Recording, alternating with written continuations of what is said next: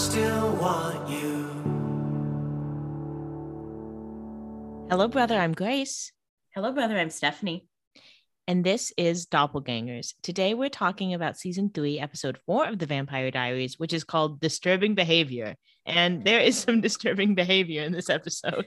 Yeah, by a lot of people. Disturbing because it's either crazy or just stupid. As always, we will start by reading the synopsis from Vampire Diaries Wiki. This is a long synopsis. I mean, it is a jam-packed episode, but this is a particularly long synopsis. So buckle in, everybody. Still in Chicago, Klaus uses Gloria, a witch he knew long ago, to help him track down missing information that will explain why his plan isn't working. Gloria's spells reveal intriguing glimpses of the truth, but she soon realizes she needs Stefan's knowledge to complete the puzzle. When Stefan suddenly finds himself in danger, help comes from a surprising ally. Back in Mystic Falls, a frustrating new enemy pushes Damon over the brink, and he lashes out in a way that will have lasting consequences.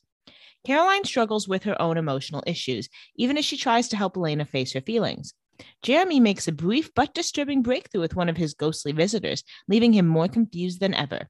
Finally, Bonnie has a strange encounter that will affect everyone.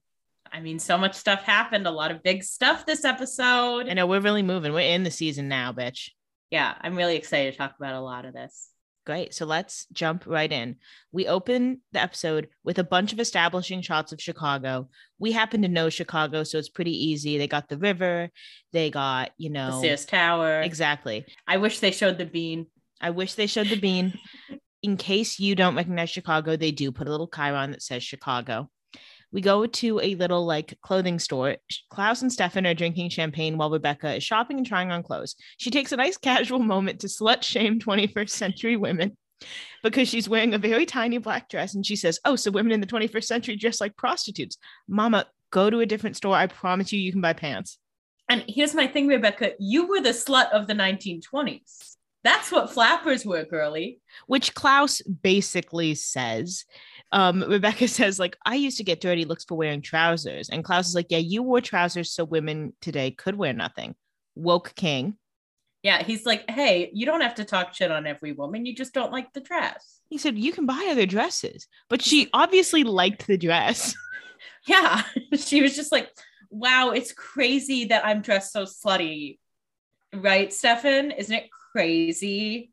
Stefan, do I I don't know. This feels a little revealing for me, Stefan. What do you think?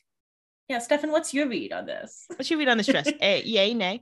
And then Rebecca takes another moment to criticize the music. She says the music sounds like a cable car accident, which hysterical for a number of reasons. Number one, what is a cable car? Like a trolley. She's speaking in 1920s lingo. Well, yeah, and it's so funny because, yeah, she wouldn't know any techno sounds. And the most technologically advanced thing she can compare it to is a cable car. Exactly. She said, this sounds like a Model T. And Stefan says, well, it's dance music. And she says, people dance to this. So Rebecca is giving us pick me girl energy. Yeah. I love her. She's a crazy little bitch. She is full insane. She's like if Catherine didn't temper any thought that went through her head. Yes, Catherine unfiltered. Which is exactly the kind of vibe I personally respond to. I love it. Clearly, Stefan has a type. Yeah. Except Elena. I don't know where Elena came from. She's an anomaly. Klaus says, hey, are we done here? And Rebecca says, why are you grumpy? And Klaus says, well, I needed one thing to figure out why my hybrids aren't working, and you lost it. And Rebecca says, okay, let's calm it down. It's been missing for 90 years. I've been dead. I didn't lose it. Yeah, she's like, I didn't lose it while I was in the coffin. Give me a break here. And if I did, there was nothing I could have done because you killed me. Yeah, maybe you shouldn't have killed me that night. What, ever think of that? But no, Klaus didn't ever think of that. So she says, well, what do you think of the dress? You know, we get a nice pan. It's nice, tight black dress. It looks very cute on her. She is serving. And Stefan says, oh, I like it. And she says, I can tell when you're lying. And he says, what? I said I liked it. See, and this is sign number one that Stefan should be very careful with her. Yeah. She is already giving insane behavior. Well, because here's the thing. I think Stefan is trying to outthink Rebecca with the same strategy he would use on Catherine. You can't outthink crazy. She's not following the laws of logic. She's not doing any logic. She just has really good instincts when she's like, when did you stop being in love with me? And like, what the fuck? She's fully following her intuition and it's not lying to her. He's trying to like manipulate her, and Stefan's not even manipulative on a soft target. He couldn't even manipulate like Bonnie, who loved Bonnie. She's kind of a soft target for manipulation. Yeah. Obviously, we see later, Catherine tricks her immediately. Yeah, she gets tricked a lot. But that's the thing. Stefan couldn't even fool her. Stefan is like trying to like outmaneuver Rebecca, and Rebecca's not doing any maneuvering. She's just vibing. Yeah, she's not being manipulative. This is just pure unfiltered Rebecca. Nothing is hidden. Everything is on the surface, and still Stefan is like, I gotta trick her with her inner thoughts. No, you know her inner thoughts. She said them. She just you told were listening. You. Like, this girl is crazy. You need to just leave some space. Love and light to her, but she's crazy. And Stefan, you need to understand. Yeah, love and light. You're gonna lose to her. And you'll deserve it. You're not crazy enough. You can't follow that thought process. And you wouldn't want to. Yeah. So Rebecca's upset, so she storms off back into the dressing room. And Klaus says, oh, good work. And Stefan says, you're the one who pulled the dagger out. And she says, I heard that. She says, are you fucking kidding me? That's rude. She's going to get his ass. So the boys giggle, and Stefan says, you know what? I need some fresh air. Klaus pours himself some more champagne because he's letting the leash go long, because he's like, now that you know we're best friends, you're never going to leave me again because we're best friends, Stefan. Yeah, he's like, he now knows that we are the two best friends that have ever existed in the universe, and he's in love with my insane sister who will tell me if anything changes. It's a pretty good life that I have set up right now. The great thing about the originals, and this is what's so fun about this show, is like Klaus and Rebecca are both set up as like these awful, awful villains, but you sit with them and it's like, man, these two are just silly. They're like insecure, a little crazy. Neither of them is really thinking completely straight at any given time. And that's the problem. They're not thinking completely straight, and Stefan is thinking too straight. We are on two diverging paths. Yeah. And Stefan, I don't think, realizes that he is the Catherine here. Like, he doesn't have to like manipulate them like they're Catherine. Like, no, Stefan, you're the Catherine. Like, you don't have to like go through these extra hoops. You can just like say things. Just literally all he has to do is always make one of them feel left out. Yeah. Which is exactly what Catherine did with Stefan and Damon. If he just always like every day, and it can be random, just he wakes up and he's like, today's a Rebecca day. Yeah. And he's just really nice to Rebecca. Klaus will be upset. Like, that's all he has to do to manage them. All he needs is to make one feel left out enough that they spill the secret. And all he has to do, really, and you know, even before we saw the end of this episode, I could have told him this. You never kiss fucking Rebecca. Never. No. And we'll get to all the things he did wrong in that conversation when we get there, because I have a lot of thoughts on that. Yeah, but that's like numero uno. You never do that. You have to stay in will they, won't they land with both of these two. You always have to be like at a little bit of a distance. Like, I'm not quite Klaus's best friend. I'm not quite Rebecca's boyfriend, but they think it's possible. They think they're at the brink. And how did Stefan spend all this time with Catherine and not pick up on a single strategy? He was too busy falling in love. Yeah. To him, it wasn't strategy. It was just dating. It's just funny. I'm obsessed with Rebecca, obsessed with Klaus, obsessed with how Stefan just has no plot. He fumbles the ball at every opportunity. So Stefan goes outside where he sees Catherine, and she beckons him, and he does follow. So then we go check in at the Gilbert house. Damon's making fun of Elena because she's bringing chili to a potluck, and he says, everyone brings chili. That's a joke we'll see throughout the episode, a little levity. And Rick comes in to this little, you know, this little flirt fest. And he's immediately apprehensive. Elena, again, in a huge belt. Because she's so little. Like, this belt is literally like a third of her body. It's insane. And Elena says, hey, Rick, when do you want to go to the Lockwood party? And he says, the founders parties really aren't my thing. But of course he's going to go because all his friends are going. Damon says, yeah, when you show up, there's going to be 9 other people who brought chili. And Elena's like, oh, it's an old family recipe. And Damon's like, I knew your old family. They made sucky chili. And he smiles at her. And then she like giggles and like hits and, like, him. Bumps him. It's like, and that goes back and forth for like a full 10 seconds. Yummy. And Alaric is standing there like, should I go? Alaric's like, what the fuck is happening here? Alaric cannot help but clock the sparks flying as he usually does, but he's not quite shipping right now. Like, he's like, whatever. They want to flirt. I get it. He's like, this is veering into territory I don't fully appreciate. Yeah. And so Rick takes a second to bring them back down to earth. He says, hey, why are you here exactly, Damon? And Damon says, oh, Elena knows. And Elena says, yeah, he thinks I'm going to break, but I'm not going to break. I'm just going to make chili and pretend I didn't spend the whole summer looking for someone who didn't want to be found. And it's like, okay, you sound like you're not doing well. Yeah. And Damon says she's in denial, which naturally she denies, exactly what someone in denial would do. Yeah. And, you know, Rick is watching them back and forth. They're clearly very comfortable joking with each other. Rick is not happy about this. And then it gets worse. Damon says, oh, you're still wearing this necklace. And he holds the necklace that's on Elena's body. He says, it's a reminder of your unbreakable bond with Stefan, right? And they like look at each other. They're like 2 inches apart. They are so close to each other. He's like touching her chest by touching the necklace. Elena cannot stop looking at his lips. Alaric is looking at this and he's like, what the hell? When did this happen? He's like, I thought I had this kind of under control. Like I was watching for this. When did you two get so flirty? And he's kind of like hesitantly like, okay, I might have to say something about this. You can see it in his face. Yeah. He's like, okay, this is taking a turn. And also he's like, and I am her guardian right now. So I do feel like I should protect her a little And also bit. I'm right here. If they're this blatantly flirting with me here, what are they doing when I'm not here? Yeah, exactly. He's like, are you guys full making out? And in Alaric's mind, remember, and in Alaric's mind, and in actual fact, Elena just turned 18 and she's gone through a lot of trauma in the past year. She's not like in a place where she should be flirting with Damon, but Damon has a little bit of a power struggle. Yeah, it's not a good situation, especially because even if it were not Damon, like she just got shit on by her boyfriend who got essentially kidnapped for the summer. Like she shouldn't really be flirting with anyone. That's like not a healthy place to be. And it's certainly not healthy if it's her brother. Oh, if it's her brother. Yeah, it's certainly not healthy if it's her boyfriend's brother. And that's ignoring all of Damon's issues. So yeah. There's a lot to unpack. Yeah. None of it good. Alaric has reasons to be worried. Yeah. So then we go back to Chicago. Stefan approaches Catherine and says, hey, what are you doing here? She says, Klaus, your new bestie? She says, you seem pretty chummy. And Stefan says, you know, if Klaus sees you, you're dead. And she says, well, happy to know you still care. Obviously, he does care, else he wouldn't have said that. Sorry, Stefan. Yeah. Snitched on yourself. And then she says, so tell me if I'm wrong. Rebecca's necklace that Klaus is looking for, that's the necklace you gave to Elena, right? And Stefan says, okay, bye. He said, keep your mouth shut. He says, lower your voice. She says, if you're up to something, you should tell me.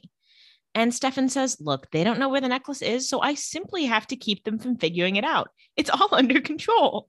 That didn't even sound under control. Yeah, and Catherine says, please tell me you have a better plan than that. She's like, look, I'm messing with you because I want you to team up with me, but like, I'm fully concerned. Like, that's a bad decision. Yeah, the plan cannot be, well, I just have to stop them from figuring it out. Newsflash, Stefan. They're going to figure it out if you do nothing else. You can't just like talk your way out of this again, because you can't talk your way out of crazy. Yeah. He can't like manipulate them to stop looking for the necklace. He can distract them with his like winning charm. Yeah. Or like find a fake necklace. Maybe they won't. I'm sure Rebecca would remember what it looked like, or lie about like, oh, I found it that day. I gave it to this like random like person that I like dated and then killed. It could be like somewhere here. Yeah, I gave it to this girl who I was like in love with, and then I killed her, whatever, you know, come up with a story. Which, you know, Stefan's really not a good enough liar for Rebecca to believe that, but tell as much of the story of you giving it to Elena as like the truth, and then just say it was in a different place with a different person. Yeah. Put them on a wild goose chase. But no, instead his plan is, I hope they don't figure it out. We'll see how that goes, Stefan. And Catherine gathers from his look that he does have another plan. And she says, look, you're not the diabolical type. Whatever you're planning won't work. And Stefan says, well, if the most diabolical woman I know can't figure it out, I must be doing something right. She's like, you told me a minute ago. Like, if I take 5 more minutes, I think I'll figure it out. Which she does. And then she says, right, I forgot. You're bad now. Well, don't get cocky. Klaus is smarter than you. He's smarter than everyone. And also, I heard about that sister. Be careful. She'll ruin you. And Stefan says, happy to know you still care. She said, I've never said I didn't. She said, I have been telling you I'm in love with you for years now. Well, yeah, she's like, yeah, be careful with that sister. And Stefan's like, oh, you're crazy, Catherine. Hey, Stefan, listen. And the thing is, Catherine makes a comment that Klaus is smarter than Stefan. I do disagree with that. I think Klaus is more savvy than Stefan. I think he's street smarter. If Stefan applied himself, he would be smarter than Klaus, but he refuses to apply himself. Yeah, I think if Stefan took some time to like go to the drawing board on a plan, which he clearly has time to do because they let him just disappear, I do think that he could come up with something. He's just not trying. Here's what I think he should do. Here's what I would do if I was Stefan. And I know this is a little risky for a number of reasons, but I don't really think it is. So they're giving him a lot of leeway. They're giving him a long leash. Find a payphone, call Damon and say, hey, please stay away from me, but you need to get that necklace away from Elena. That's all I can tell you. I think if he has this leash, there's no point in even doing this, like, don't come find me, but he can be like, hey, Damon, like, look, obviously I had to do these things to keep Klaus at bay. He's giving me a longer leash now. Get that necklace away from Elena. I think they're going to figure out, like, they're looking for it. And if it's near her, they're going to figure out that she has it. Or if you want to protect yourself from compulsion, because if Klaus were smart, he would compel Stefan every once in a while to be like, you talk to your brother. So Stefan should just call like Bonnie or someone who like they would never, who like Klaus would never think to ask about. Yeah. Like give the sheriff a call. Yeah, exactly. Like I think he has ways around this now with this leash, but he just, I think he is under this impression now because Klaus was like, oh, we're friends, that he's like, oh no, I'm smarter. I can figure this out. And it's like, you do have to take some time to think though. Well, and one aspect to consider is that, you know, allegorically, he's proverbially getting like drunk every day because he's having human blood more than he usually does. He's feeling more powerful. He's feeling more confident. His judgment, I think, may be impaired by the sheer volume of human blood he's been drinking. Yeah. He's feeling confident. And that's what Catherine said. She's like, you're getting cocky. And he said, no, that doesn't sound like me. I'm too smart to get cocky. Yeah, no, he's like one of those girls who's had like 4 tequila shots. And she's like, I think I could jump off a building. You can't. Like, I think my ankle might twist, but I think I could survive it. And it's like, like you're giving yourself a lot of credit. Yeah. So then we go over to the Gilbert house. Jeremy is asleep and he's got a sketch pad at his feet. It is a Naruto character. Not particularly well drawn, but I like to see him doing his hobbies again. It's good to follow his passions. He wakes up and Anna is in bed with him and she says, Jeremy. And he is like, oh my God. And she's like, wait, can you actually hear me? Wait, you need to tell me you can hear me. And he's like, wait, what? You disappeared. She's like, please, can you just really quick tell me you can hear me? She's like, just a yes or no. Thumbs up, thumbs down. Yeah. And he says, yes, I can hear you. She says, I've been trying to get to hear you for days. He's confused because basically the last time he saw her, she was like, hey, don't trust Vicky. And then he hasn't seen her. Yeah. And he thought she had some control over that. She says, look, I've been trying to get you to hear her for days. So what changed? And he says, well, I was dreaming about you. And she says, me? He says, oh, little old me. They exchange some longing looks. He sits with her. He can't believe she's here. He holds her hand, blah, blah, blah. This is making me so nostalgic for this couple. I loved this couple when they were around. I know. Obviously, we all know this. We all know Anna's death hit me hard. One of my top 3 hardest deaths on the show, along with the 2 other obvious ones. So it was really fun to get a lot of Anna here. Yeah, I know. It's good to have Anna back. It was sad to see her die, and I knew you were sad, but I knew that you'd see her again, so I knew that would be a fun treat. I just think these 2 are such a good match for each other. No offense to Bonnie, but I was shipping. Yeah. Then the doorbell rings downstairs and it's Caroline. And she says, I come bearing gifts. And Elena says, please tell me that's not chili. But of course it is. Another chili joke for our troubles. And then Caroline steps aside and Bonnie is back. They hug. It's very exciting to see Bonnie back. We've missed her. Yeah, it's been a while. And Jeremy's like, oh, shit. Bonnie says, I leave town for the summer and everything goes to hell for both of you. And they're kind of like, well, yeah, it did. They're like, that's okay. Your life is going to get harder too, girl. Yeah, it's not going to be perfect for you. And Jeremy comes downstairs. He hugs Bonnie. She wraps her legs around him. They kiss. Anna watches and Jeremy sees her in the mirror and he's like, ooh, I feel weird about this. He's like, this I don't love. This is very uncomfortable for me. He's like, I don't like the situation I'm being put in by my own thoughts. And then we go out to the town square where Damon and Liz are catching up. Good to see this friendship has powered through the struggle of her finding out that Damon is a vampire and almost killing her.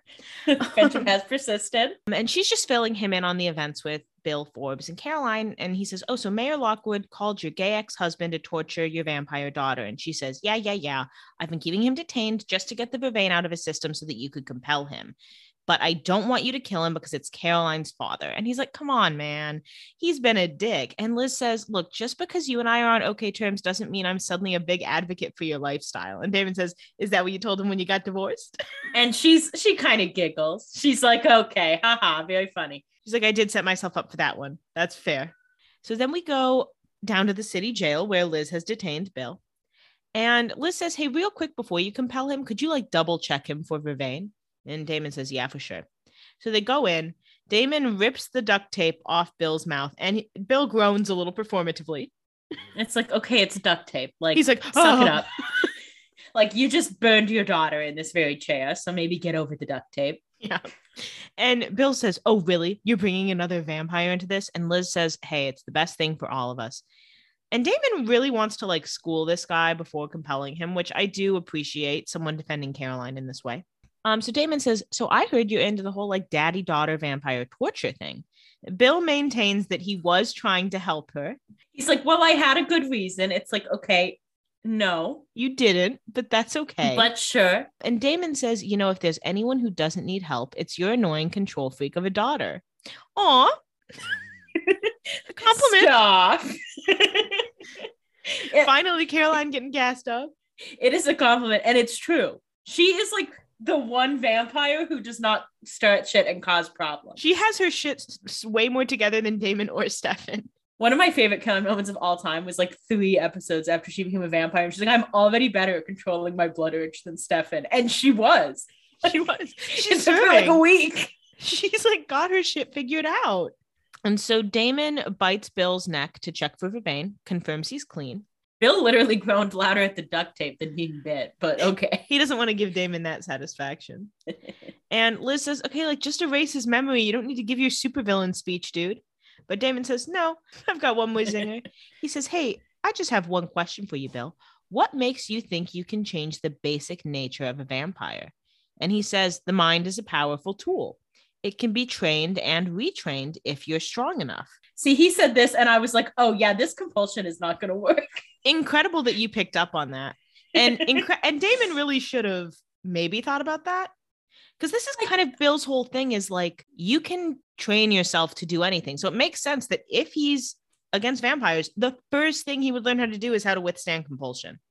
Well, and it tracks that he so heavily believed that he could just like stop Caroline from wanting to drink blood by burning her for a little bit, because that logic seemed stupid for obvious reasons, but clearly he has evidence that he can train himself around this like supernatural thing. Well, the logic seems sound enough in the sense that like if your dog pees on the carpet, negative and positive reinforcement is what helps. Like the logic of it makes some semblance of sense.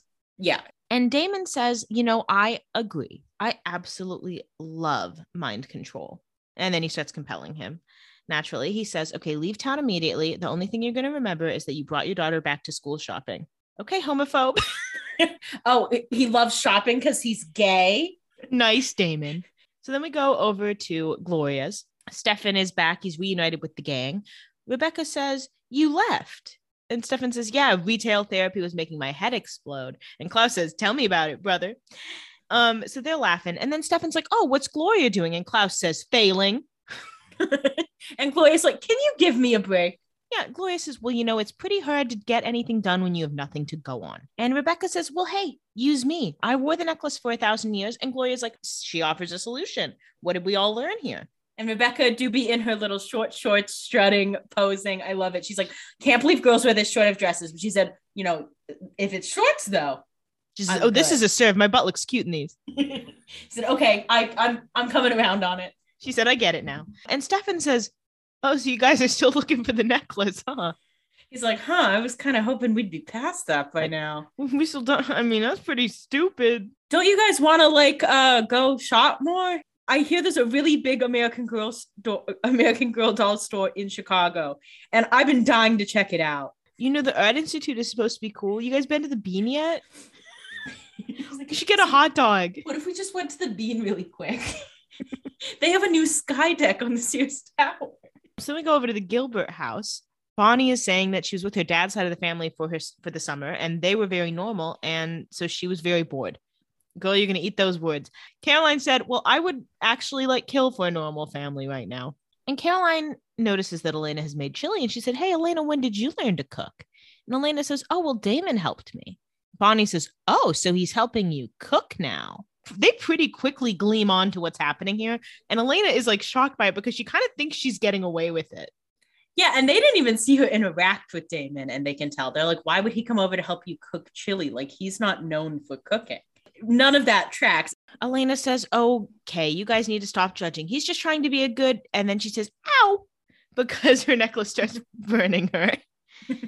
And so we cut back over to Gloria's really quick, and Gloria says, oh, I can sense something. And Stefan's like, God damn it, what the fuck already? He's like, God, this was really fast. And then we go back to the Gilbert house, and Elena's like, okay, it burned me.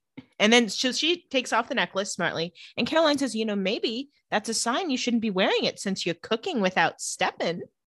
It's like, Caroline, it obviously burned her for a supernatural reason, but I love you making it about your point. Yeah, playing it on a little thing. So we go back and forth between Gloria's and the Gilbert house. Gloria's continuing the spell. Bonnie's like looking at the necklace. Stefan's looking freaked out. Bonnie reaches out to the necklace and it shocks her. And Gloria says, well, I found it. And Stefan's like, huh?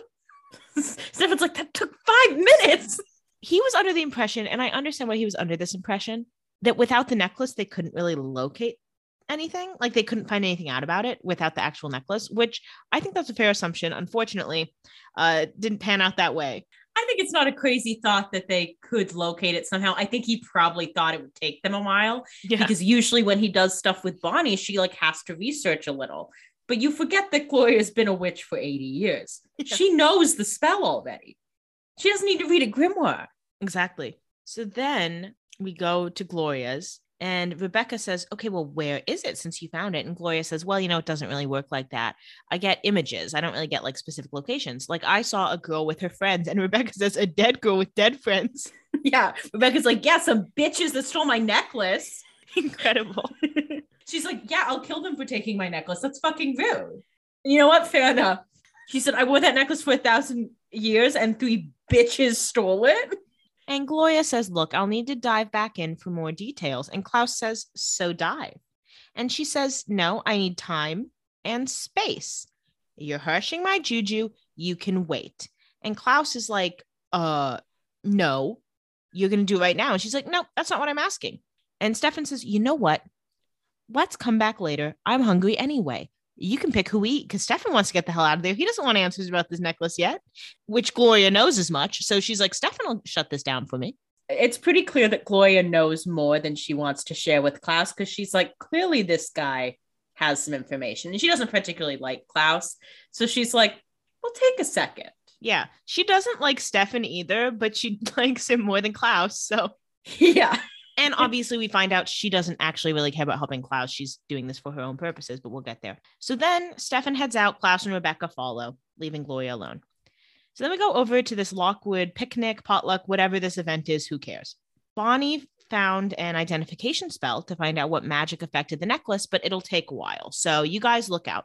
So she's sitting with Caroline and Elena. They're supposed to be on the lookout so that no one sees her doing magic, but Caroline instead takes the time to stir the pot. Yeah, she's like, well, we have a few minutes. Time to bring my points up again. Yeah, she says, so are you like switching Salvatores? The answer may surprise you, Elena. It's seemingly yes, and Elena is not ready to talk about it. It suddenly flipped when everyone was like, well, Damon, you're obviously in love with Elena. And he's like, whoa, shut up. And now people are like, well, Elena, clearly there's something going on with Damon. And she's like, whoa, shut up. Because she's like, I'm not ready to talk about that. Why are you all noticing? And Caroline says, look, I'm your friend and I worry about you. And I'm just asking what the deal is with you and Damon. And Elena says, well, there is no deal. He's just as focused on finding Stefan as I am. And Caroline says, yeah, but that doesn't make him any less Damon. And I just want to remind you, if my own father, who I love dearly, cannot change me, no one can change Damon, not even you. And Elena's like, Elena's like, but I could fix him though. Yeah, Elena's like, the thing is though, have you met me? I mean, I think I can fix him. She's like, I hear you. Your dad can't change you, but I'm different. And I do think this is tough love and exactly what Elena needs to hear right now. And it's the core of everything, because Elena does know that she's like seeing Damon become a nicer person before her very eyes. She's like, that's great. I love hanging out with this Damon, but you can't change anybody. Yeah. It's funny how people change, isn't it? Yeah. I mean, I don't know. Do people really change? I think they do. Yeah, but I mean, they still stay who they are pretty much. I think we change all the time. I think we stay the same, but grow, I guess, a little bit. I think if you're growing, then you're changing. But I mean, we're changing from who we are, which we always stay as. Not really. I don't think so. I think so. That's what Caroline and Elena are doing.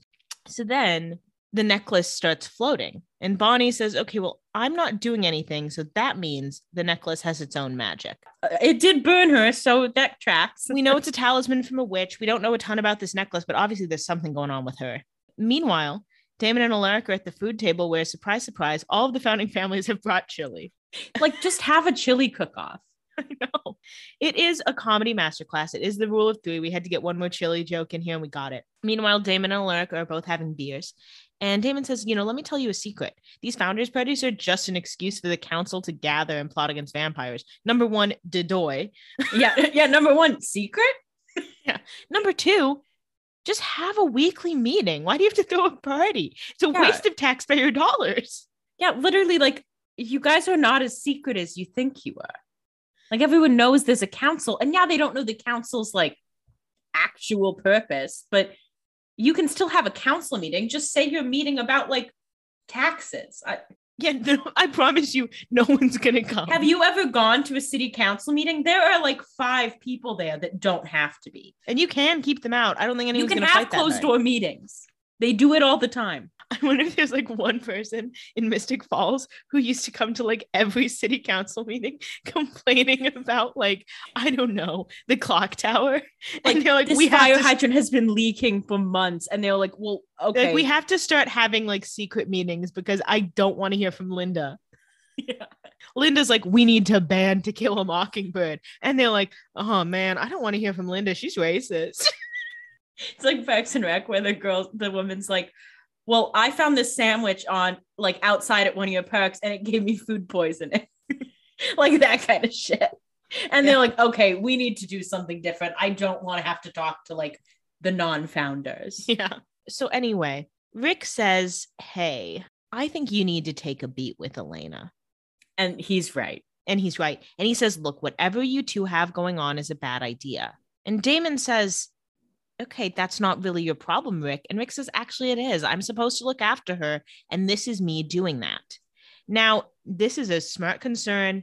And I think Rick is kind of the only one who could have brought it up to Damon without being immediately killed. But obviously, there's only so much you can do with Damon. Yeah, I mean, he's the only one who could bring it up. And he was right to bring it up because he's like, hey, I know Elena's kind of on the fence here, but it's a weird thing to be doing. Like, you both have like Stefan to worry about, and it's just not really the time for either of you. He's like approaching this in the best way he possibly can, but of course Damon takes this exceedingly personally. He can't help it. Damon's like, what do you think I'm doing? I'm also looking after her. And Rick says, I think you need to take a beat. Again, Rick does this as good as he possibly can. He doesn't say, you're clearly hitting on a girl who is not emotionally ready to give you what you are asking of her, but Rick just says, you need to take a beat.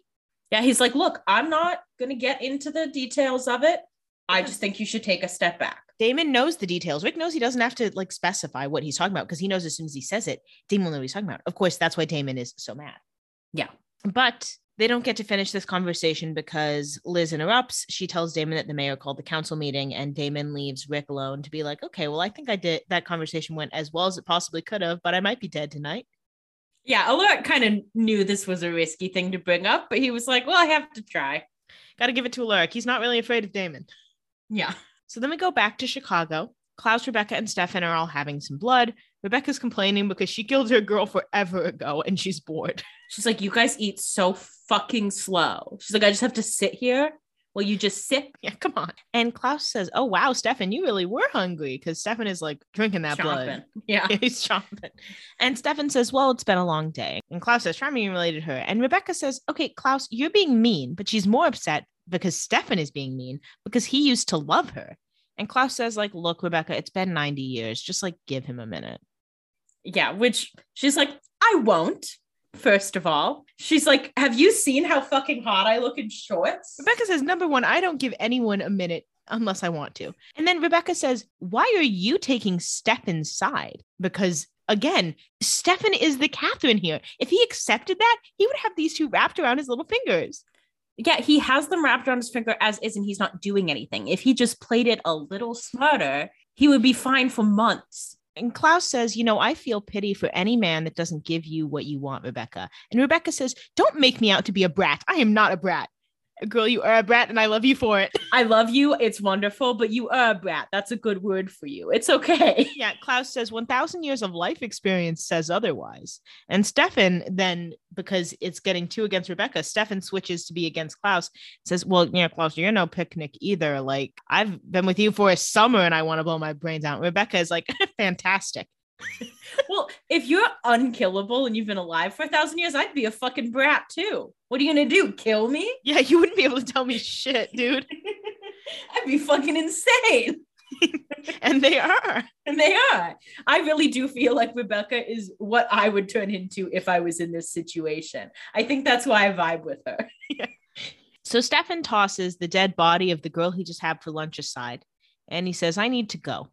And Rebecca's like, where the fuck are you going? And Klaus says, oh, he's got to go write a name on a wall. This is the plus of being in Chicago and having that wall. Stefan's got a great excuse to leave after killing someone. So he just had to kill someone to get out of there. Yeah, sorry to this girl, but he said, I feel bad about that, but I got to do what I got to do here. Yeah. So then we go back over to the Lockwood house. Jeremy goes to like a dining room. It's by itself. No one else is there. And he calls out to Anna. And she appears. And he's like, oh my God, I don't know how much time we have. And she says, we have all the time in the world, dude. And he's like, well, not really, but okay. And he apologizes for being distracted earlier. And she's like, oh, that's fine. But I do feel inclined to ask, why haven't you told Bonnie that you're seeing ghosts? Yeah, she's like, clearly you didn't tell your witch girlfriend about this. And I feel like I have a guess at the reason. Do you want to tell me that you're in love with me? And he says, well, she's been gone all summer. And Anna says, no, that I know. Why haven't you told her really? Yeah, and it's like, first of all, we both know that's not the reason. I know what cell phones are. Yeah, and he doesn't answer this question. He just says like, oh, I just don't understand how it's possible. And she says, well, it's a push and pull. I am over here on the other side pushing, and if you pull, you can see me. This is an introduction to a term. Anna says she calls where she is the other side. This is what we in the Vampire Diaries universe are going to call where Anna is. We can start referring to it as the other side. This is the term we will be picking up on. Yeah. And this is a little bit of lore here of like what these ghosts are doing. How she describes the other side is that she's part of this world. She can see everyone, but no one can see her.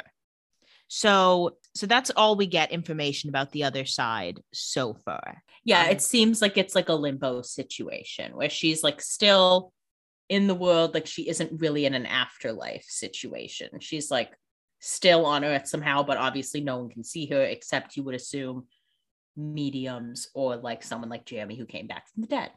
So here's a couple questions about the other side for you.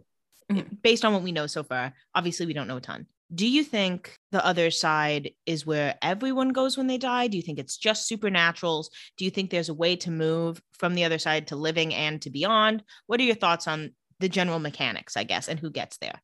Yeah, I think there's got to be a move beyond the other side to like an afterlife, because I feel like there's no reason that like, although, you know, this might just be me being like, that'd be sad to be like alone, but still walking around. Like you would think if this is where everyone ended up, she would see other people, you know? So I think there is like a way to move beyond. I'm sure if you're still in this kind of interim, there is a way to be pulled out because clearly Vicky is asking for that essentially. But I am assuming, I think I said this earlier on, Vicky asked for that. I think it's like the life force spell where you would have to trade spots with someone essentially. In terms of who ends up there, because I think there's potential that it's someone who like dies in like a violent way. Like we think about the witches where you can channel more power if they died in a violent way. That's one thought, but that's clearly not a catch-all because you would think we would see other people besides Vicky and Anna.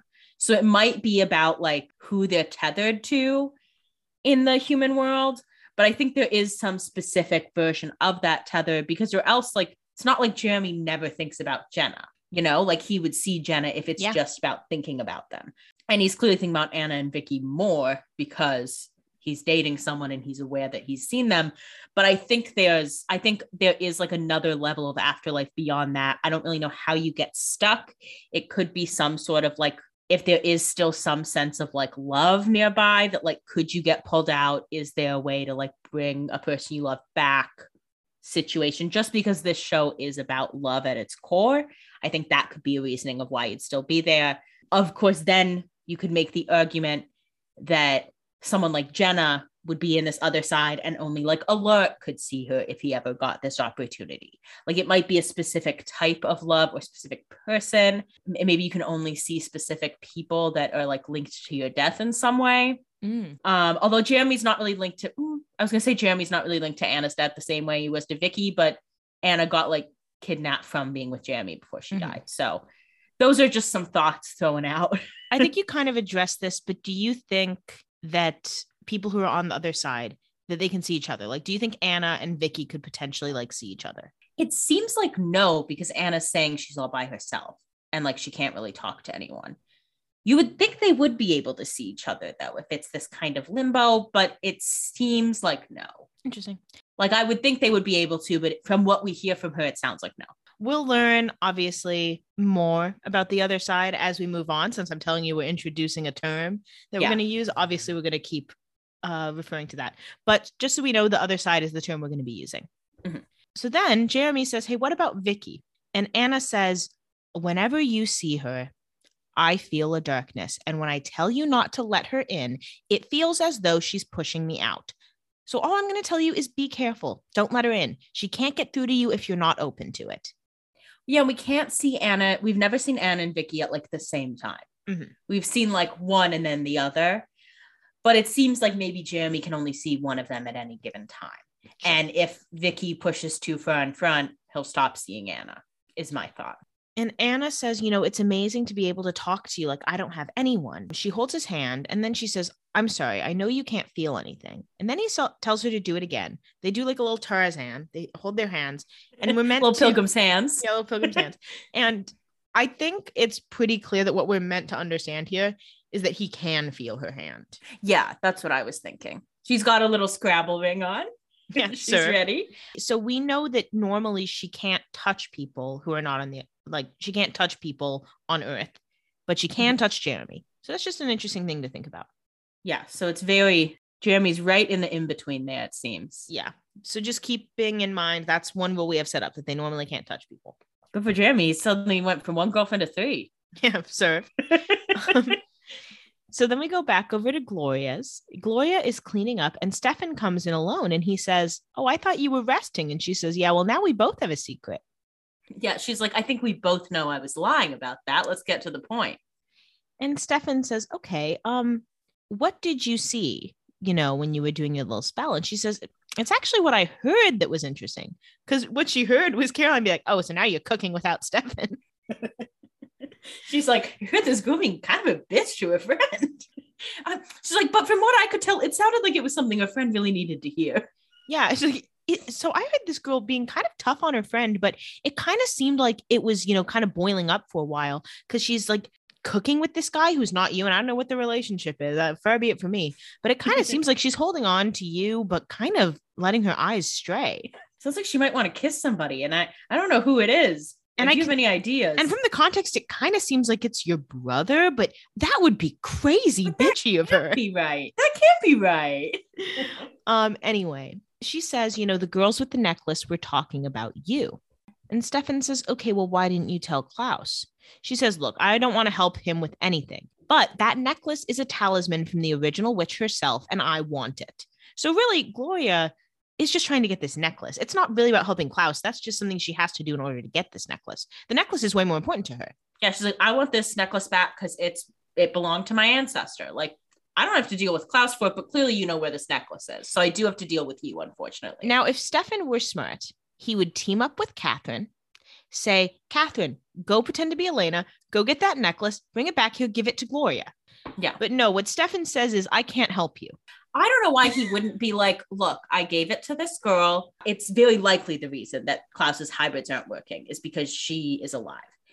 And I don't want to have to tell him that. I don't want him to get that information. I will get this necklace for you, but you have to keep that from him. I don't think he even needs to give her that much information. Why would he tell her all that? I don't know. I guess it seems like she's on one of, it seems like she's already closer to his side than Klaus is. Well, that's what I'm saying. So why give her more information that she could use to leverage against him if something doesn't work out? All he has to say is like, it's true. I know where the necklace is. I can get it for you, but you cannot tell Klaus you found it. You need to keep Klaus off that trail. Yeah. And I feel like that's enough that she'd be like, great, give me the necklace. I got no problem with that. Yeah, she'd be like, as long as you get me the necklace, I don't care. But anyway, he says he can't help her. And she says, you know, I would hate to tell Klaus that his psychic is a liar. And Stefan decides to try to attack her. Foolish choice. She hits him with the little witchy aneurysm thing and says, I guess I gotta get it out of you the hard way. She's like, do you think I'm fucking stupid?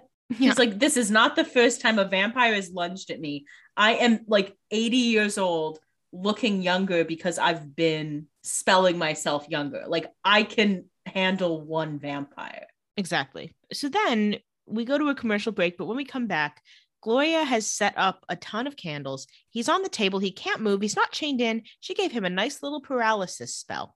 She says nothing major. She cuts open some slits on his wrists and she says, I'm going to use this to basically get into your head and get info from you.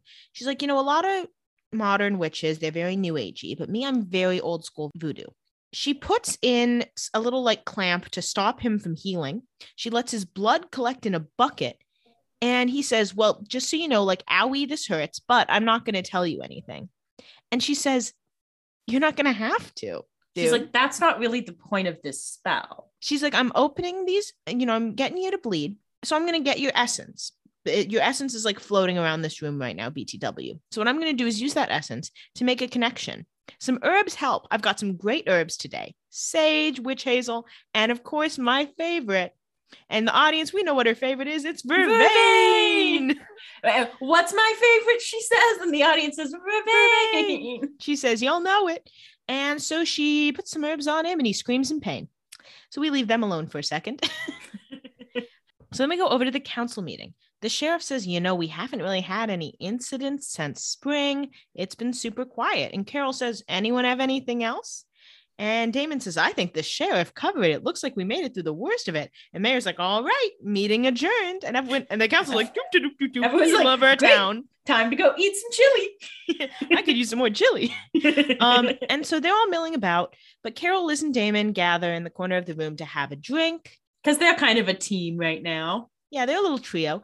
And then Bill comes to the door and he says, I have a question for you three. And they're like, now what the fuck is he doing here? And he says, do you think everyone on the council is clueless or just stupid? And they all say both. They all say, yes. We do. They are. We just got it proven. Like, did you see them? They're dumb. Then we go back over to the Gilbert house. Bonnie and Jeremy are looking through grimoires to find anything about precious metals or a necklace. And Jeremy says, why can't you just ask all the dead witches you were channeling? And she says, they cut me off when I brought you back to life. Yeah, she's like, I really asked a lot of them, probably more than I was supposed to ask, definitely more than they wanted to help me with. And they did not like it. Yeah, the opinion they have is that she messed with the balance of nature, which she did. And she says that she told Elena when this happened, but she didn't want Jeremy to feel weird about it because he did nothing wrong. And Bonnie also seems to believe that this is the consequences they were telling her, that they were like, okay, we'll do it, but there'll be consequences. And like, this was the consequences, which low stakes and fair enough. I mean, it was nice that they waited this long to cut her off because she was using their power for a lot.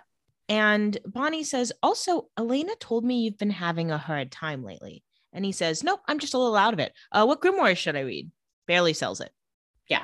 He says, so how old is this necklace? And she says, old, ha ha ha. He picks up the necklace to look at it. And Anna appears suddenly and she says, hey, you know that darkness I told you about? It's here right now. And then all the grimoires catch fire. Bonnie uses magic to stop it, but they have no idea what happened. What do you make of this? Like, do you think this darkness, this fire, do you think this was caused by Vicky? I think like, we're meant to believe it was caused by Vicky because it's a darkness. I don't really know how Vicky could do this. I think it's probably, you would think it could be Gloria looking for the necklace, but she's kind of busy with her own spell. So I guess we have to assume it's Vicky. You have to assume that the reason the books are burned is because they didn't want them finding anything else about this necklace. But that's one theory anyway. That's what my theory is. Yeah.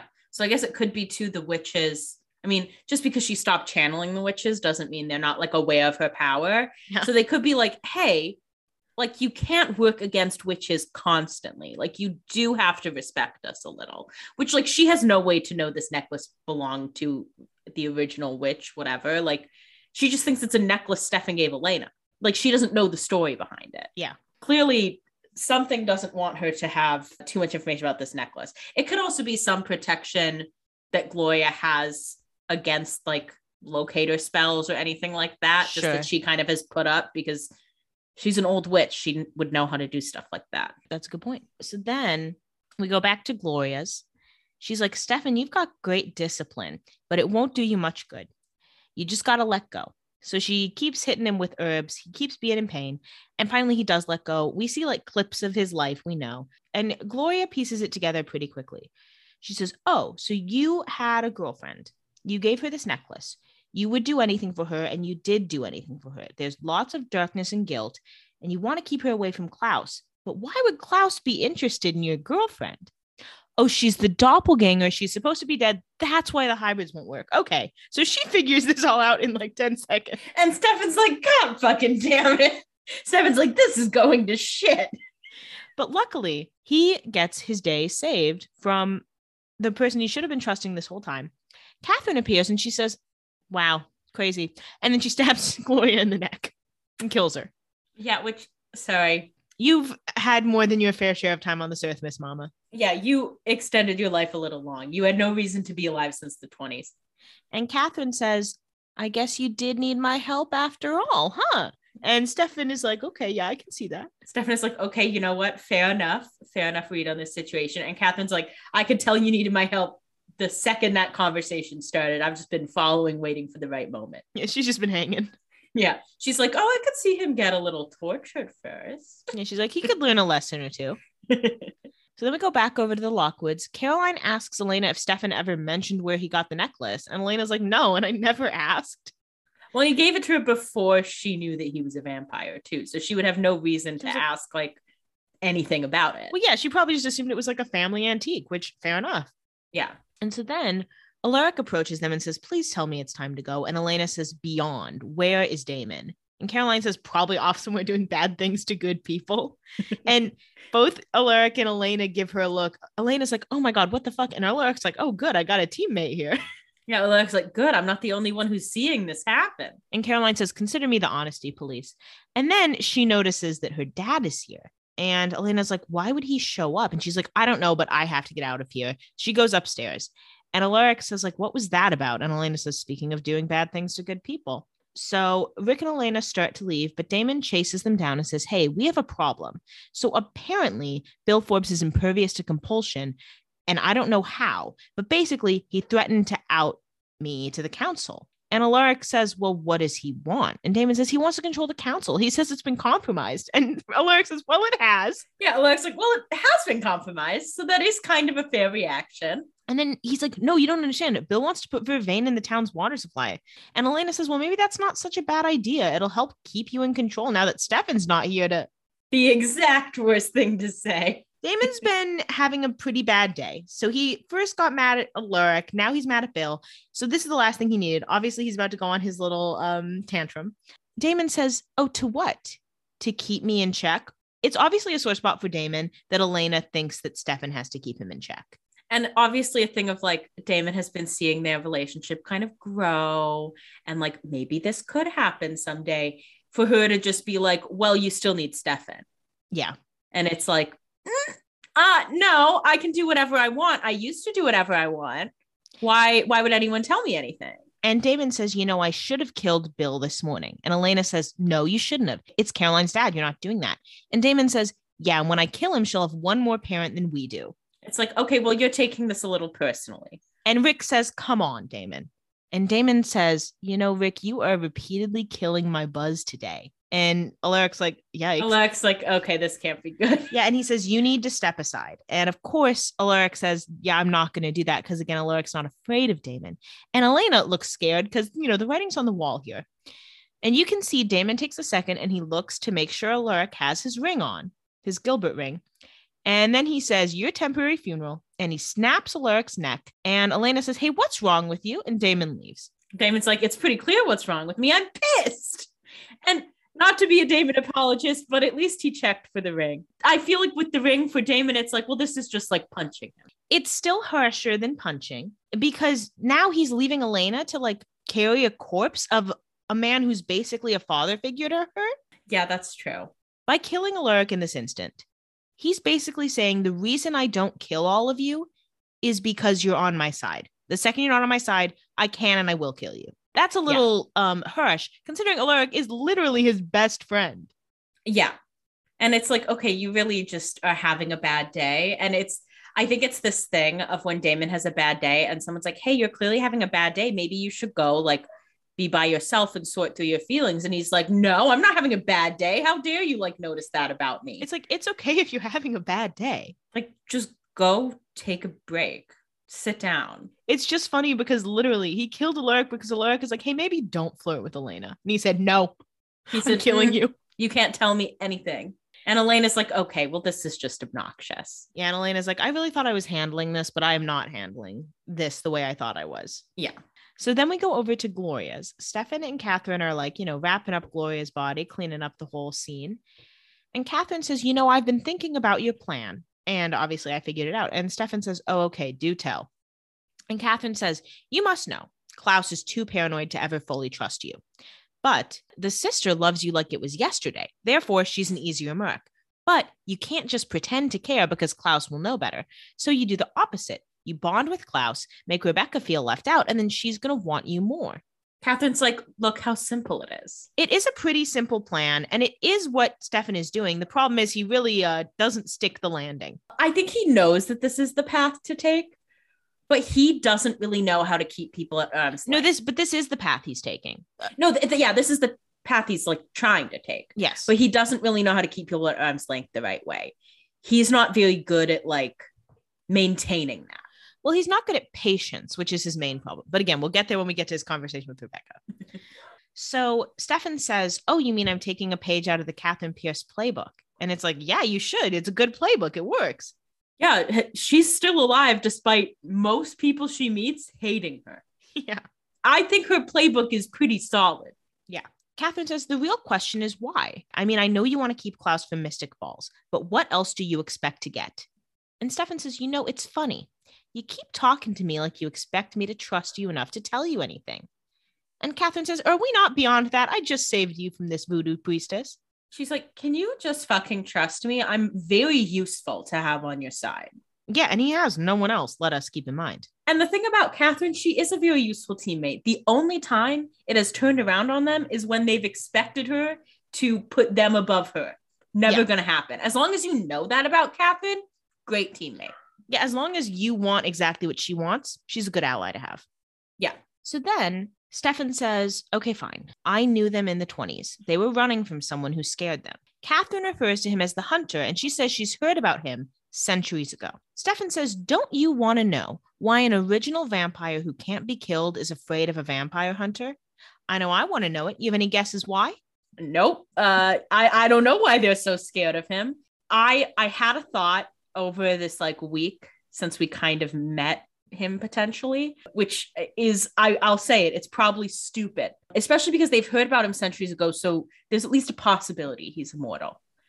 I think this hunter could be related to one of the families that led to Klaus, like the family that got like thrown to the side. Gotcha. Who was like the victim of the infidelity or was the mistress or man version. I can't remember who cheated on who, but the wife cheated on the husband because she had to get pregnant. Oh yeah. Yeah. That makes sense. So I think it could be this werewolf family that like saw then this whole family become all powerful. And it's like, well, hey, like I'm part of the reason. But then why would Klaus be afraid of them? Everyone wants to kill Klaus. Why is he afraid of like someone? Oh, you knew my dad. Okay. I feel like they must have more information about either how to kill him or how to like take away some kind of power. You would think maybe they would have a way to take away the possibility of a werewolf thing, but obviously that's past now that the curse is broken, but maybe they have some way to break the curse or kill originals. I don't know. There must be some deep connection to this family that they would be chasing originals specifically. Sure. Because other like vampire hunter types we've seen have really just been after vampires. I think there's a reason that this one hunter, maybe family of hunters, because I don't know how the hunter would be immortal, is after just the originals. Sure. Catherine says, well, listen, if you want to make a move against Klaus, I'm in. And Stefan says, you know, it's good to want things, Catherine, which is classic. And he says, but if you're looking for a diabolical partner in crime, look elsewhere. And he takes Gloria's body and heads out. And Catherine, incidentally, will be looking elsewhere. Catherine said, fine, I will. She said, I'll go to the B team. I'll take the advice. I'll take my second string. She was like, hey, you were my first choice. I have other options. I have backups. I have a safeties. I have a safety choice. So then we go back over to the Lockwood house. Tyler is coming home in his football drag and he sees Caroline laying in his bed and she's like, hey, how was football practice? And he's like, why are you here right now? And she says, oh, I'm hiding from my dad. And he's like, fair enough. And he says, oh, okay. Hey, you okay? And she says, yeah. And he says, you want me to kick your dad's ass? And she says, yeah, well, actually, no, I bought him that shirt and it was expensive. Also, he's still my dad, so I'm having complicated feelings about the whole thing. Anyway, so he's like, okay. So he hugs her. It's cute. She says he reeks. He says, nah, this is sexy, lady. And they make out. And it's a steamy little makeout. And then her phone rings. And she makes the mistake of answering it. Wouldn't be me. I'll call you back later, mama. And she's like, I'm only answering in case it's an emergency. And Elena says, okay, well, it is an emergency because Alaric is dead at her feet and she can't carry him by herself. Yeah, that's a lot of dead weight. So then we go to the Lockwood study. We can assume it's a study or whatever, maybe where they had the meeting. Bill is pouring himself a scotch and Damon says, oh, I, figured you'd be an abstainer. And Bill says, well, everything in moderation. You know, it helps keep the mind clear from influence. And Damon says, yeah, like vampire compulsion. I get it. And Bill says, hey, I tried to tell you that the mind is a powerful tool. And Damon's like, yeah. Yeah, Damon's like, I thought you were just saying something goofy. Like, I didn't think you actually meant it. But Damon admits, he's like, I'm impressed. I really can't say I've ever seen it before. And Bill says, well, it takes a certain human focus. I've been working on it for decades. Also, your technique is lazy. And Damon's like, of course it's lazy. It works every time. Why would I do something fancier? Yeah, you didn't have any vervain. Yeah. He's like, I didn't need to get crazy with it. And Damon says, why not just expose us to the council? And Bill says, look, I know you think I'm the bad guy here, but I would never expose my daughter to those morons. Which is a reasonable reaction, I think. It's so funny because John Gilbert didn't snitch just because he wanted to be in control of things. Bill's like, no, they're just dumbasses. Why would I snitch to these idiots? That tracks for me. It's funny to think back to season 1 when the council was truly our biggest villain. And now every time someone refers to them, it's like those clueless idiots. Yeah. Which we at the time thought they were clueless idiots too, because if you'll remember, they had no idea how they walked in the sun. And Bill just figured out how they walk in the sun, but he at least knows they can. Yeah. Unlike the council, which is like, well, we can't have any vampires. There's no one who doesn't walk in the sun. Yeah. Damon's not a vampire. I saw him during the day. Cross him off. Damon says, you taking me on is kind of a risky move. And Bill said, look, I knew the risk I was taking by not leaving town, but I figured you weren't self-destructive enough to kill the sheriff's ex-husband. That is actually generally a pretty good read of Damon. Most days he would be like, there are not enough people who I want to deal with their wrath from killing this guy. Yeah. However, today's a bad day. Yeah. Today is not one of those days. This is one of those reads that it's like, yes, but under the right circumstances. Yeah. And Damon says, now you're the third person to underestimate me today. And then he bites Bill's neck and starts feeding. And Damon takes a step back to talk to him a little bit more. He says he lets him go while he's still alive. And he says, with all this behavioral modification going on, I forgot how good blood tastes when it is fresh. And Bill says, what are you going to do? Kill everybody who discovers your secret? And Damon says, oh, I'm not going to kill you. I'm just going to find pleasure in perfect moments like this, and keeps feeding on him. Do you think if left alone with him, Damon would have eventually killed him? I think he probably would have, just because he would have been mad. Yeah. I think the fact that he didn't immediately just snap a neck is a little bit more control than we've seen from him when he's mad. Yeah, more control we saw from him not 10 minutes ago. Yeah, so that's like kind of a better sign, but I think he would have been pissy. And I think Bill is playing this as well as he can. Like, okay, are you really going to kill every single person who like figures this out? Like, that's just not really productive for you. Kind of logic, but also kind of like, okay, this is just kind of a waste of time. Yeah. So Caroline comes in, knocks Damon away from her dad because she's like, you're not fucking doing this right now. She offers Bill some of her blood to heal. He says, no, I'm fine. And she says, grow up, and feeds him. She's like, no, you're going to drink this. Get over yourself. Truly. Damon says that he's going to teach this ass wheel a life lesson. Could they not say asshole? That happens sometimes in like reality shows. They'll say asshole, but they'll beep the hole. Yeah. Have you noticed this? I have noticed this. Of course I've noticed this. But then why wouldn't you just say like ass wipe? Yeah. Ass wheel seems weird. But Damon's not really thinking straight. No one really clocks it or says anything though. Caroline says, just get out of here. And Damon says, or what? So she fights with him a little bit. He fights back. He chokes her. He basically gets her like on the desk, and it seems like he's overpowered her. And he says like, oh, I'm stronger than you. And she says, yeah, well, I'm angrier. And then she like headbutts him, hits him, throws him against the wall. Oh, it's incredible. And Elena walks in just in time to see Caroline giving Damon the business. And then Caroline grabs her dad and runs really fast. See, this is the thing. Damon's so mad people are underestimating him, and he just underestimated Caroline. Let it be a lesson. Sorry, she's better than you. Damon says, ah, bummer. I love a girl fight. And Elena says, you cannot do this anymore. Not in this town and not around me. And he says, why not? It's nothing I haven't done before. Why is it suddenly so important for people to keep me in check?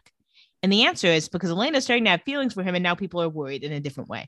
Yeah, because she's like, look, it's embarrassing if I like you and you act like this. Like, if you want me to like be obsessed with you and be in love with you, you have to act better. But of course, to Damon, it's like, act more like Stefan. Yeah. And she can't say all that right away. So she says, I don't want you to be what other people think you are. And he says, oh, a monster? Sorry to disappoint you, Elena, but last I checked, I was still a vampire. And she says, well, I wish you didn't have to act like one. And he says, I am not Stefan. How about you stop trying to turn me into him? And this is a perfect summation of what he's mad about. People want him to be like Stefan, and it's particularly hurtful to him when it's Elena, because basically he thinks that her love of him would be contingent on him becoming Stefan. Well, yeah, and that Damon feels like Elena is only into him because Stefan's not there, and that if Stefan were to come back, she would jump back to Stefan really quickly because Damon feels like the second choice, which she's already felt like with Catherine.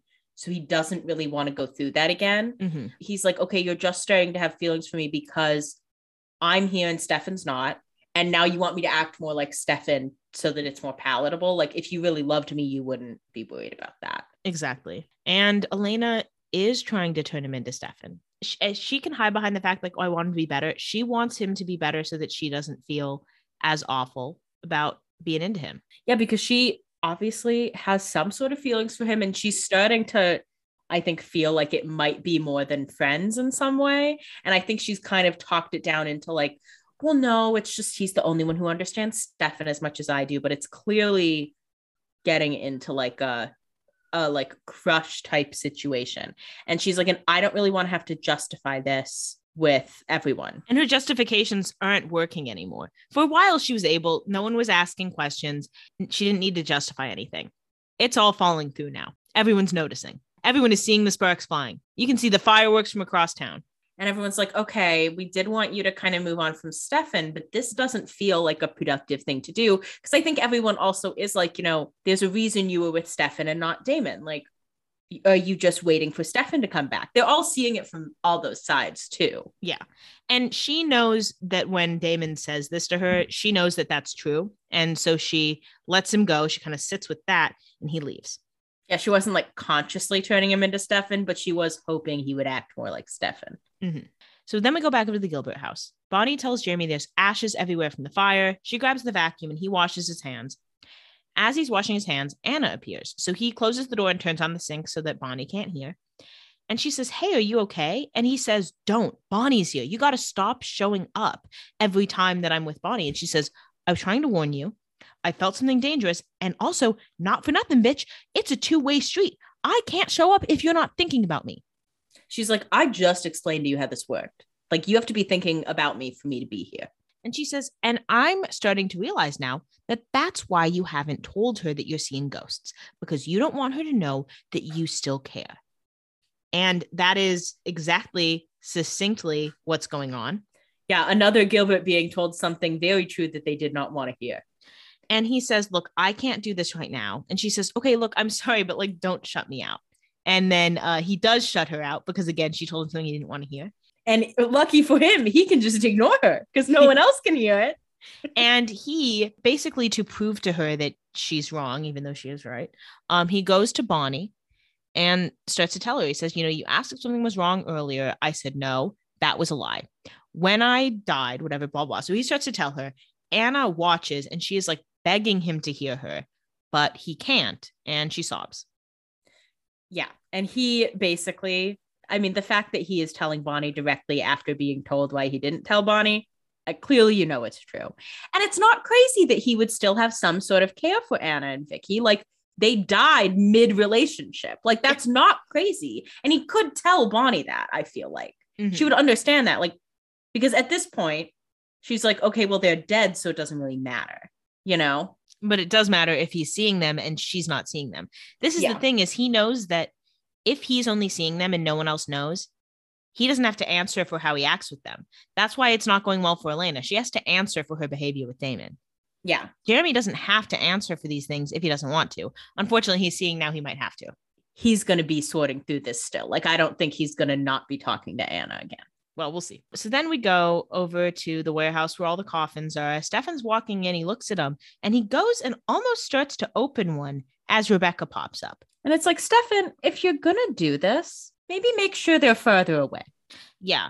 She doesn't outwardly clock it, but you have to imagine that she has clocked that by the way this conversation goes. Like, why are you looking at coffins? But anyway, she says, oh, you're back. And then she tells him that Nick went to go check on the witch.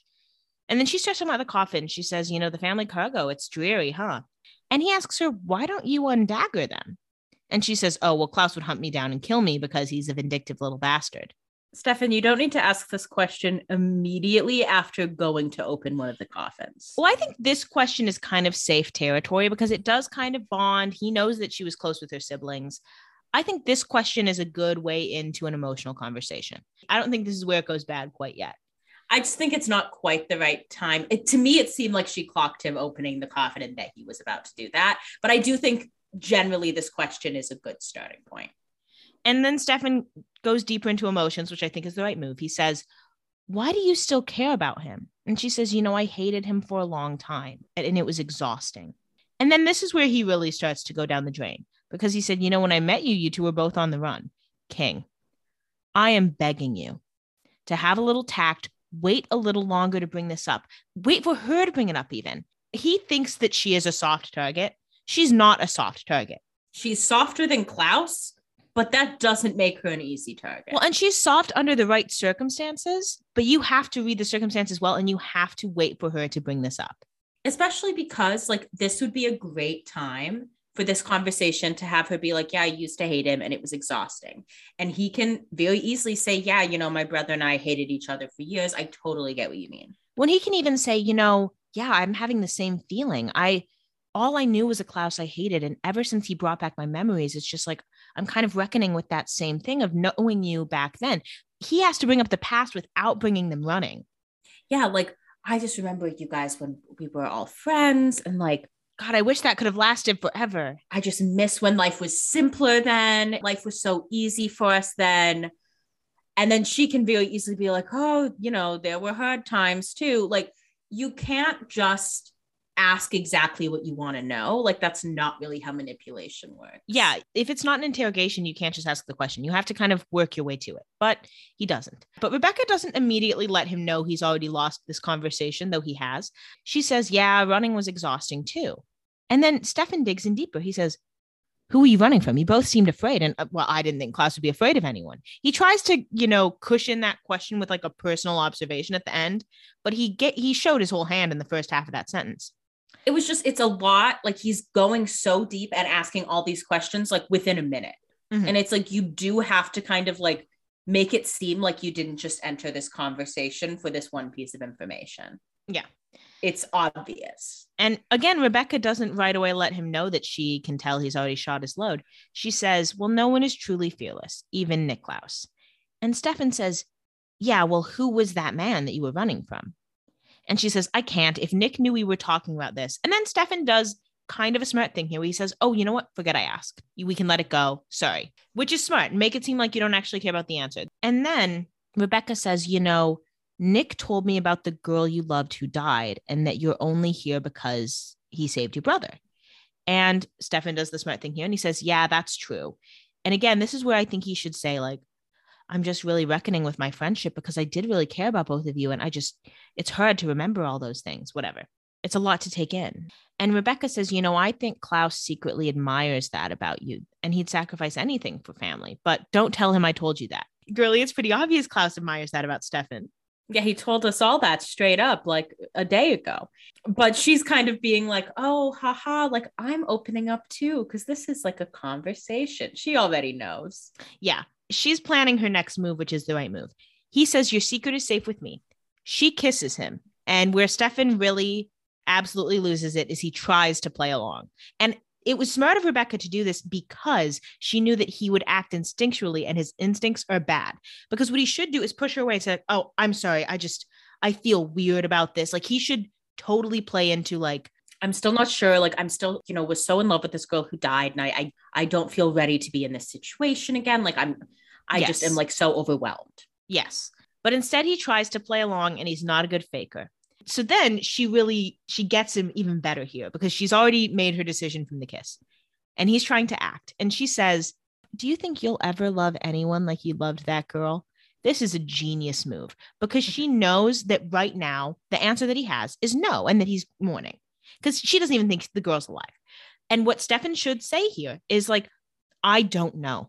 And Stefan is like not thinking strategically, because it seems like pushing her away from a kiss and saying like, I don't know if I'll ever love you seem like the bad call because it's like not being in love with her. But the thing is being fake in love with her is worse than that if she can tell. And yes. Stefan is stupid to assume she can't tell. He has made the assumption about Rebecca, and it's egged on by Klaus and it's egged on by Rebecca in a way too, that Rebecca is a hopeless romantic who will do anything to feel loved by Stefan.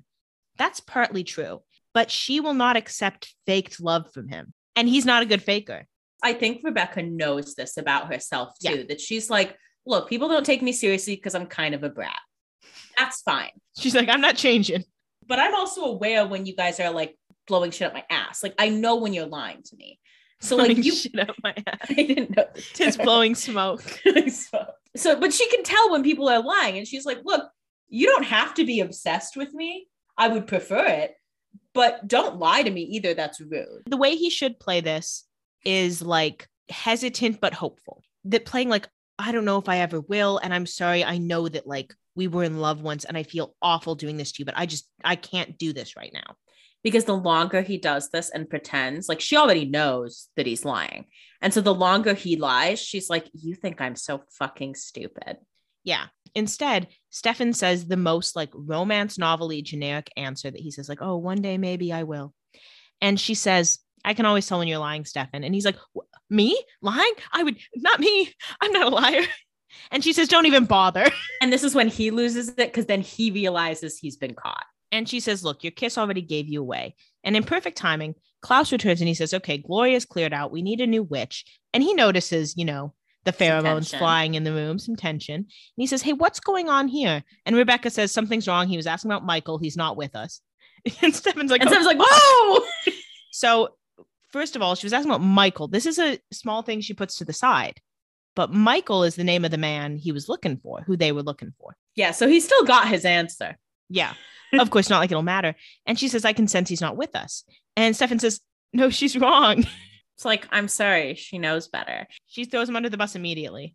You know, he could still kind of walk this back. Like, I want to be with you, Klaus, but I'm not really sure on Rebecca right now. And like, I tried to fake it because I wanted her to trust me. Kiss Klaus's ass this time is the only move he could make, which would be iffy at best anyway. Yeah, I mean, or even say like, yeah, I'm sorry. I'm still having a hard time trusting you guys fully. Excuse me for covering my bases and trying to have an out.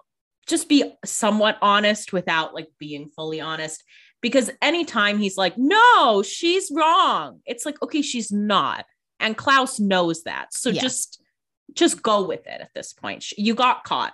Yeah. So Klaus goes to attack Stefan a little bit, but we cut away. So we don't know exactly what happens right at that moment. So then we go over to the Salvatore house. It's the next morning.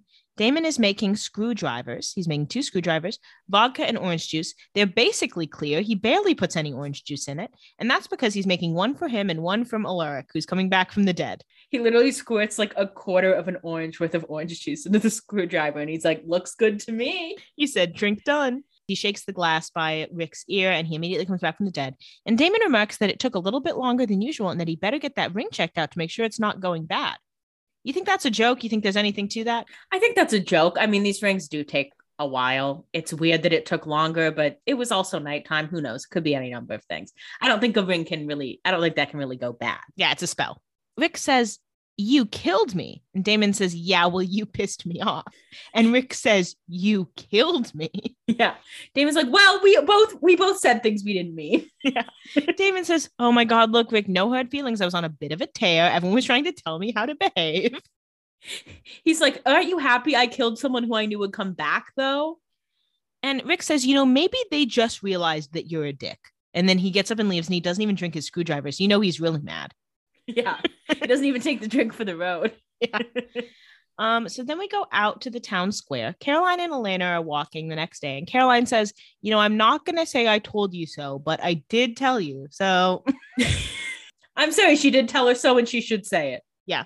And Elena says, okay, look, you and Damon were both right. I was trying to change him and I shouldn't have been doing that. But if he wants to be in my life, and Caroline says, okay, you know what? I'm cutting you off. It's been a long week for me, so I'm just going to be blunt.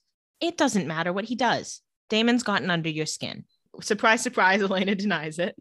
Yeah, Caroline's like, it doesn't matter that he's a bad dude, really. Like, clearly you care about him regardless. And Caroline says, yeah, just admit it. You're attracted to him in all his bad brother glory. And Elena says, no. And Caroline says, oh, no, you're not attracted to him, or no, you won't admit it. And Elena finally gives up a little bit and she says, I can't. If I admit it or even let myself think about it for a second, what does that say about me? Because she thinks that makes her Catherine. Yeah, she's starting to be like, you know what, Catherine, I get it. I'm starting to understand where Catherine was coming from here. So Caroline says, that just means that you're human, Elena. This is another great example of how good of friends these girls are. Caroline doesn't care that she's attracted to Damon. Caroline doesn't care that Elena is doing something that may be detrimental to her. She just wants her to be honest about it and be like, let's accept it and work on it together. Yeah, she's like, look, you clearly are attracted to him. That doesn't make you a bad person, but it's just something that you need to be honest with yourself about. Obviously you both lost Stefan. You both care about him. You're going to bond about that. That's fine. But if you keep pushing it off, then you're never going to get anywhere with it. Exactly. And you just need to talk honestly to yourself. Caroline's a very good friend because she does the tough love thing, but then she's like, look, I'm just doing this because I think you need to be aware of it. You just need to unpack this. Yeah. And then Caroline spots her dad. Elena offers to help, but Caroline says she's got it. She approaches him. He's getting in his car and he says, hey, don't worry. I'm going to go back home before somebody kills me. Smart move by him. Yeah. He says, I know when I've been had. He's like, you know what? I tried. Didn't work. That's okay. I'll go. She says, hey, how's your neck? And he shows her it's healed and he thanks her for coming to his rescue.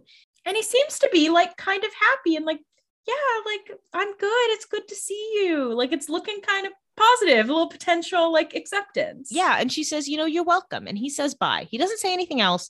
Caroline picks up on the positive vibes and she decides to take this conversation a little further, which she shouldn't have done. Yeah. She should have taken the positive vibes and gone. And she says, hey, Dad, I'm going to be okay. And he comes out of the car and he says, you're a vampire, sweetheart. I don't think you'll ever be okay again. Yeah. And then he leaves. Yeah. He says, sweetie, don't be a fucking idiot. No, you won't be, you little dumb bitch monster. He says, oh, my little sweetheart, honey, you'll never be okay, you freak of nature. Oh, sweetheart, I hate you more than anything on this earth. And she goes, oh, drive safe. And he leaves and she's like, Jesus. She's like, well, that didn't go super great, but at least he didn't take my daylight ring off. So we're going to take it as a win. Progress. So then we go over to the Lockwood house. Alaric is sitting down with Carol and Liz, and he's making a case that the Gilbert family is a founding family and they deserve a voice on the council. And since he is taking care of Elena and Jeremy, he should be that voice. Carol says, well, you know, that's not how it works. Like, you kind of have to be grandfathered into the council. Well, it's like, what, do you want Elena and Jeremy on the council? Yeah. Like, I think you're going to pick Alaric. Yeah. And Alaric says, okay, well, then tell me how it does work. Because the council's job is to protect the people of this town. Your daughter's a vampire. Your son's a werewolf. So who exactly is looking out for the humans? And this is a good point. That is a fair point. Like, you do have to give it to him. He's like, look, I've been killed a couple times personally, and I don't really want that to happen to a ton more people. Because not everyone has a nice little ring like me. He's like, I understand we can live with the vampires, but we do have to, like, keep them in check sometime. Alaric says, look, some of them are our friends and family, but we have to remember they are supernatural. They don't follow our rules or our laws. They look after themselves, and we should too. See you guys at the next meeting. He really confidences his way into this. So this shows us something about Alaric, that Alaric came into this town pretty anti-vampire. He was a vampire hunter, we have to remember. And he's been pretty on our team's side for quite a while. Do you think Alaric is going to turn against our supernatural friends? I don't think he's going to turn against them, but I think he is not going to let them get away with all this same stuff. You know, everything they've done has been very in plain view, essentially. Like, obviously it's stayed hidden, but they like have all these showdowns at school dances and shit. And I think he's like, we just can't be doing that. Like, it's just going to end with people dying and getting hurt. And I think realistically, this is a step in the direction of like acceptance of vampires across the council. Like, look, we can't just say they're all evil because that's not productive. Like, all that leads to is them avoiding us and lying to us and like taking matters into their own hands. Like, if we're all aware of all this stuff, we can kind of approach things a little bit more intelligently and efficiently. Like, we don't have to rely on someone like a loose cannon like Damon. It may have been different when there were people to like ground them. There's a lot of shit happening. People aren't in good moods. And Alaric's like, look, I just feel like if I'm going to protect this family that I kind of stumbled into and like preserve Jenna's legacy in that way, like I should be protecting other people too and like do something useful with the council. Like, this council isn't doing anything right now. Mm-hmm. And like someone else needs to hold Damon accountable, because if it's just Alaric, he's just going to take it personally every time. Yeah. So then we go over to the grill where Elena is meeting up with Bonnie. We find out later it is not Elena, but it is indeed Catherine. However, Catherine is doing a very convincing Elena. Yeah, she's doing good. She's really perfected this. Yeah. She sits down. She says, hey, Jeremy told me that you still have my necklace. And Bonnie says, oh yeah, sorry, I haven't figured out what's up with it yet. And Elena says, well, I just feel weird without it because of Stefan. And so Bonnie gives it back. Great move, Miss Catherine. And Bonnie says, also, did Jeremy tell you that he's been seeing the ghosts of Vicky and Anna and talking to them all summer because I brought him back to life? And Catherine's like, I could not care less about that at all. Yeah, but Catherine says, what? Oh my God. That's crazy. Insane. And Bonnie says, yeah, that's the consequences that the witches mentioned, I guess. And she starts to vent, and she looked up and Elena has like suddenly disappeared. And I was like, okay, that's giving Catherine. Like, it was so fast. I was like, where did she go? I was like, that couldn't have been Elena. Yeah, it's like, Elena, what is your problem? I'm obsessed with Catherine being like, no, I'm not listening to this. I got the necklace. I'm going. She faked it for exactly 2 seconds until Bonnie looked away. She was like, I'm not having a whole lunch. She said, no, I'm not doing this. She said, do not even bring me a coffee. I can't. I don't have time. I don't even want to see the waiter. She could have so easily faked it for an hour, but she just didn't. So then we go over to the Salvatore house where we think it's Elena at the door. And I will say, if you look at the outfits, it's actually almost an exact match of outfits, because Elena's wearing an olive green camisole and Catherine is wearing an olive green camisole with a little sweater over it. And the difference in the shirts, I will point out, because I was clocking this, Elena's little camisole has little white buttons on the top, very Henley adjacent. Catherine's ruched. So I saw the ruching and I said, okay, that's Catherine. So we think Elena is standing at the door to the Salvatore house when Damon answers. She's looking very meek. And so Damon says, I'm going to accept written apologies only. And then suddenly Catherine like smiles and pops her hip to say like, it's Catherine, bitch. I'm obsessed with the reveal that it's Catherine being a hip hop. And it works immediately. Damon's like, oh, Catherine. And she says, you two lovebirds fighting already. And he's like, please leave me alone. He says, oh, don't do that. He says, what do you want? And she says, well, you know, I'm looking for a partner in crime. She doesn't tell him it's because Stefan rejected her. Because you are my second choice. She says, do you feel like hitting the road, getting out of Dodge? And he says, you know what? You have really good timing because I have been told I need to take a beat. Literally, I was like, Catherine hit the nail on the head with the timing here. She really found the perfect time to come get Damon. Yeah. And Catherine says, oh, so is that a yes? I'll drive. And Damon says, you know what? Why not? The walls are kind of closing in on me around here. Yeah, Damon, that's what's going to be good. Yes. Try to get Catherine to fall in love with you again. That'll work. Yeah, exactly. And she doesn't tell him where they're going. She says, I'm just going to tell you right now that we're going away from here, but it's really good. And she holds up the necklace to be like, this is what it's about. So that's confirmation that it was Catherine at the grill and not Elena. So then we go to what we learn later is the back of a truck. Right now, it kind of just looks like a room. So Klaus gives Stefan a little kick and Stefan wakes up and pretty quickly realizes that his goose is cooked. He remembers what happened. Yeah. And Stefan says, just give me a chance to explain myself. And Klaus is like, no. He says, no need. I'm not mad. I'm just curious. Rebecca thinks you're holding on to something, you know, like a piece of your old life. And the thing about Rebecca is she has flawless instincts, borderline supernatural. So I thought I would follow Rebecca's instincts and check it out. See what you've been hiding. So he opens the back of the truck and he says, welcome to Mystic Falls. And Stefan is like, oh no. Yeah, Stefan is freaked the fuck out. Klaus says, welcome back. And Stefan's like, fuck. He says, can I just go make one quick phone call? He said, can I just hop over to my house and speak to my brother privately really quick? Just for a second. And that's where we end the episode. So we end the episode with Stefan arriving back into town and coincidentally, Damon leaving town. Yeah. Do you think Klaus is going to figure out that Elena's alive? I mean, he's going to figure out soon enough. There's just no way he's not. And it's interesting because we have to assume that Catherine is going somewhere to figure out something about the necklace, but she does know Gloria's dead. So she's not necessarily going back to Chicago, but she also probably doesn't know that Stefan has made it to Mystic Falls. Although you have to assume that will get to her considering she has all these little back channels that tell her every single thing that happens somehow. Yeah. So I assume she's going somewhere else, but not Chicago. But I assume that we'll get some way that Elena will know Klaus is there before he like runs into her on the street. Although he has to be thinking like, okay, if you're holding on to something, like it's gone with the doppelganger, right? Like, why would you still be holding on to something? And why wouldn't the hybrids work? It's not a crazy thing for him to figure out on his own. He could logically make that leap. Mm-hmm. Well, Rebecca could know Catherine in theory, or at least know what she looks like. I don't know, because the way Catherine talks about Rebecca, I don't think she ever knew them. And it would make sense for Catherine not to talk to Rebecca because Klaus is looking for her. Well, it's probably the thing that Rebecca knows what Catherine looks like because he was like, hey, we're looking for Catherine. We have to assume, remember, Catherine was dating Klaus before he tried to kill her. So you have to imagine that Klaus would be like, oh, Rebecca, just so you know, like, that's the girl I'm going to kill. Yeah. And Rebecca was like, cool by me. Rebecca said, makes no difference to me. She's a bitch. I hate her. Yeah. I feel like Rebecca and Catherine would not like each other. Why do you feel that way?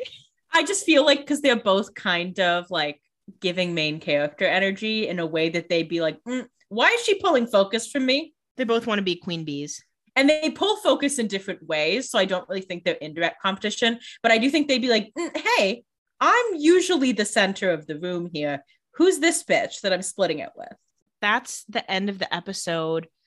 We're going back to Mystic Falls with Klaus and Stefan. We'll see what happens next week. If anyone runs into anyone, I guess we'll see. As always, if you are enjoying Doppelgangers and the Vampire Diaries, please tell your friends about it.